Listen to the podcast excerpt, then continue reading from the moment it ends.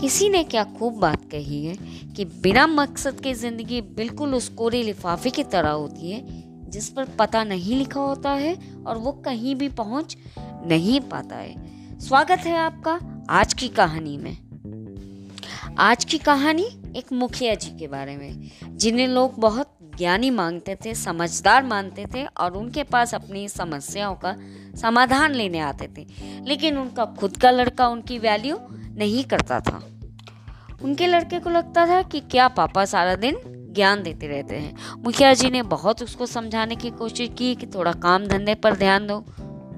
लेकिन उस लड़के को सिर्फ़ और सिर्फ़ पैसा उड़ाना था।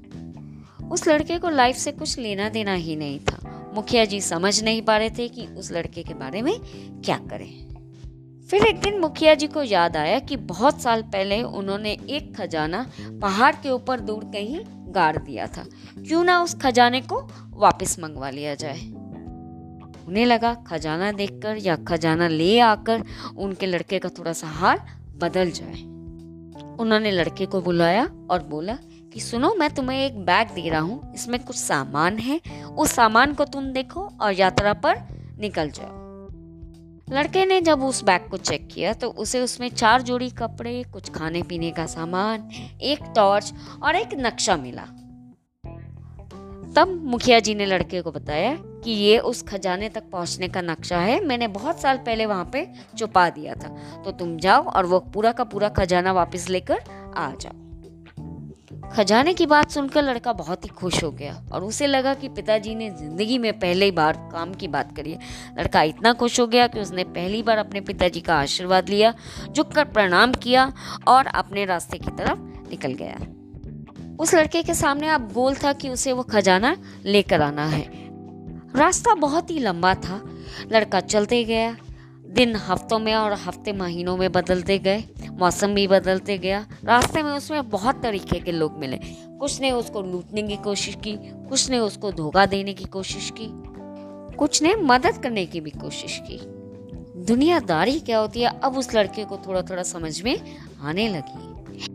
लेकिन उस लड़के को तो खजाना चाहिए था, इसलिए वो आंधी, तूफ़ान, रस्ते, कांटे सबका सामना करते हुए उस खजाने तक फाइनली पहुँच गया। फाइनली वो उस पहाड़ की चोटी पर पहुँच गया। उस नक्शे के अकॉर्डिंगली उस पहाड़ की चोटी पर एक पेड़ था और उस पेड़ के नीचे खजाना दबा हुआ था। लड़के ने ज़मीन खोदना शुरू किया, लेकिन उसे कुछ नहीं मिला। तीन चार दिन तक वहाँ रहा, खोदते रहा, लेकिन उसे कुछ भी हासिल नहीं हुआ। समझ में आ गया कि उसके पिताजी ने उसको बेवकूफ़ बनाया है। उसे अपने पापा पर बहुत गुस्सा आ रहा था और वो यही सोच रहा था कि अब मैं जाकर उनसे बहुत ही ज़्यादा लड़ाई करूँगा। लेकिन अब क्या करें? पहले तो उसे अपने घर वापस जाना था। उसने पहाड़ उतरना शुरू किया। अब तो उसके पास पैसे भी ख़त्म हो चुके थे। उसे वैसे ही बहुत गुस्सा आ रहा था कि क्या मतलब निकला इस यात्रा का? इतनी दूर आ गया, पैसा भी ख़त्म हो गया और कुछ समझ में नहीं आ रहा था उसको। उसे बहुत गुस्सा आ रहा था और उसका दिमाग पूरे तरीके से खराब हो चुका था।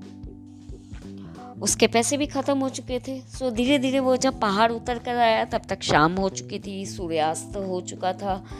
हल्की हल्की लालिमा थी आसमान में। पेड़ चमक रहे थे, वो सुहाना दृश्य था। उसे ज़िंदगी में पहली बार प्रकृति से प्यार हो गया। उसे लगा कि क्या सुंदर नज़ारा है जब वो पहाड़ों से नीचे उतर के आ रहा था।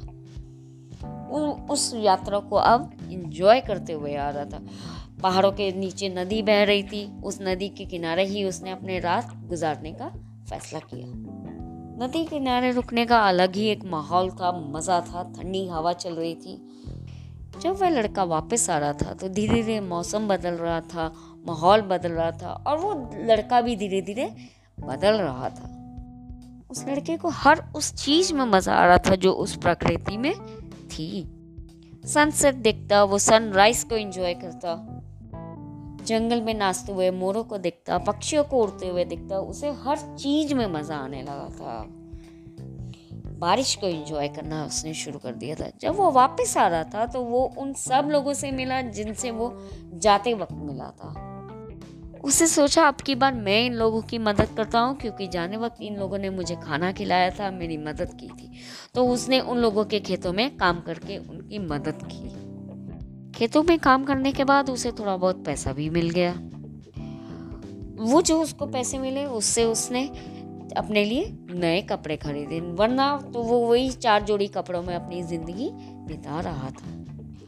अब वो अपनी ज़िंदगी को आनंद से जी रहा था। वो हर एक मौसम, हर एक चीज़ का मज़ा ले रहा था। जब वह लड़का गया था तो उसे खाली आठ से नौ महीने लगे थे पहुँचने के लिए पहाड़ तक। लेकिन जब वो वापस आया तो उसे एक डेढ़ साल लग गया घर पहुँचने में। जब वह अपने गाँव पहुँचने लगा, अपने घर पहुँचने लगा तो उसे लगा उसने कितना ज़्यादा वक्त दे दिया इस यात्रा को। जैसे ही वो लड़का अपने घर पहुँचा और उसके पिताजी ने उसको देखा, उन्होंने दौड़ के उसको गले लगा लिया। पिताजी ने पूछा, कैसी रही यात्रा? मज़ा आया कि नहीं? लड़की ने कहा, वहाँ तो कोई खजाना था ही नहीं। उस पेड़ के नीचे उसे कुछ नहीं मिला। मेरे पहुँचने से पहले ही वहाँ से कोई खजाना लेकर चला गया। ये बोलने के बाद लड़के को रियलाइज़ हुआ कि ये क्या बोल दिया मैंने। मुझे तो इनसे लड़ाई करनी थी। मैं तो बहुत ही गुस्से में वापस आ रहा था। तभी मुखिया जी ने कहा कि, बेटा, वहाँ कोई खजाना था ही नहीं। मैंने तो तुम्हें ऐसे ही भेज दिया था। लड़के ने पूछा क्यों भेजा था? मुखिया जी ने कहा कि क्यों भेजा था, वो मैं तुम्हें बाद में बताऊँगा। लेकिन पहले तुम ये बताओ कि ये यात्रा कैसी रही? लड़के ने कहा, यात्रा के बारे में क्या बताऊँ? जब मैं जा रहा था तो मेरे सामने लक्ष्य था। मुझे पता ही नहीं था कि मेरे आसपास क्या हो रहा है, क्या नहीं हो रहा है। मैं तो बस चले जा रहा था अपने लक्ष्य की ओर। मैंने जिया ही नहीं अपने आप को। लेकिन जब कुछ नहीं मिला, मैं पहाड़ से उतर के वापस आ रहा था। तब मैं उस मौसम को जीते हुए आया, उन लोगों से मिलते हुए आया, उन लोगों की मदद करते हुए आया। और सबसे बड़ी बात, दुनियादारी को समझते हुए आया। मुझे वापस आते वक्त बहुत ही मज़ा आया। जीने का मौका तो मुझे वापस आते वक्त मिला। जब लड़के ने ये बात कही, तब उसके पिता ने कहा बेटा बस, यही ज़िंदगी जीने का मकसद है। ज़िंदगी में गोल होना अच्छी बात है, लेकिन लेकिन गोल तक की जो यात्रा है, उसे जीना बहुत ज़रूरी बात है। आपकी ज़िंदगी में भी कोई गोल होगा जिसे आप अचीव करना चाहते हैं। बहुत मेहनत कर रहे होंगे उस गोल तक पहुँचने के लिए। आप बहुत बढ़िया काम कर रहे हैं, लेकिन ये जो आपके गोल तक पहुँचने की यात्रा है, इसे जीना मत भूल जाना। ये जो छोटे छोटे पल हैं छोटे छोटे एक्सपीरियंस हैं, इन्हें मिलाकर ही तो ज़िंदगी बनती है। ये सांस जब तक आ रही है तब तक तो हम लोग जी रहे हैं। लेकिन जिस दिन ये सांस आना बंद हो जाएगी हमारी ज़िंदगी ख़त्म हो जाएगी। हमारे आसपास जो कुछ भी है वो कुछ भी मैटर नहीं करेगा। ये जो हमारे ब्यूटीफुल एक्सपीरियंसेस हैं अपने गोल तक पहुँचने के लिए ये मैटर करेंगे। सो so, अपने ज़िंदगी के हर पल में मुस्कुराना शुरू कीजिए क्योंकि हमारी ज़िंदगी का पर्पस ही यही है कि हम खुद खुश रहें और दूसरों को भी खुश रखें। बस। जाते जाते तो मैं यही कहना चाहूँगी think big do big be big और अगर आपको ये कहानी पसंद आई हो तो please do like and subscribe to our channel and leave a comment if I made your day beautiful thank you and stay safe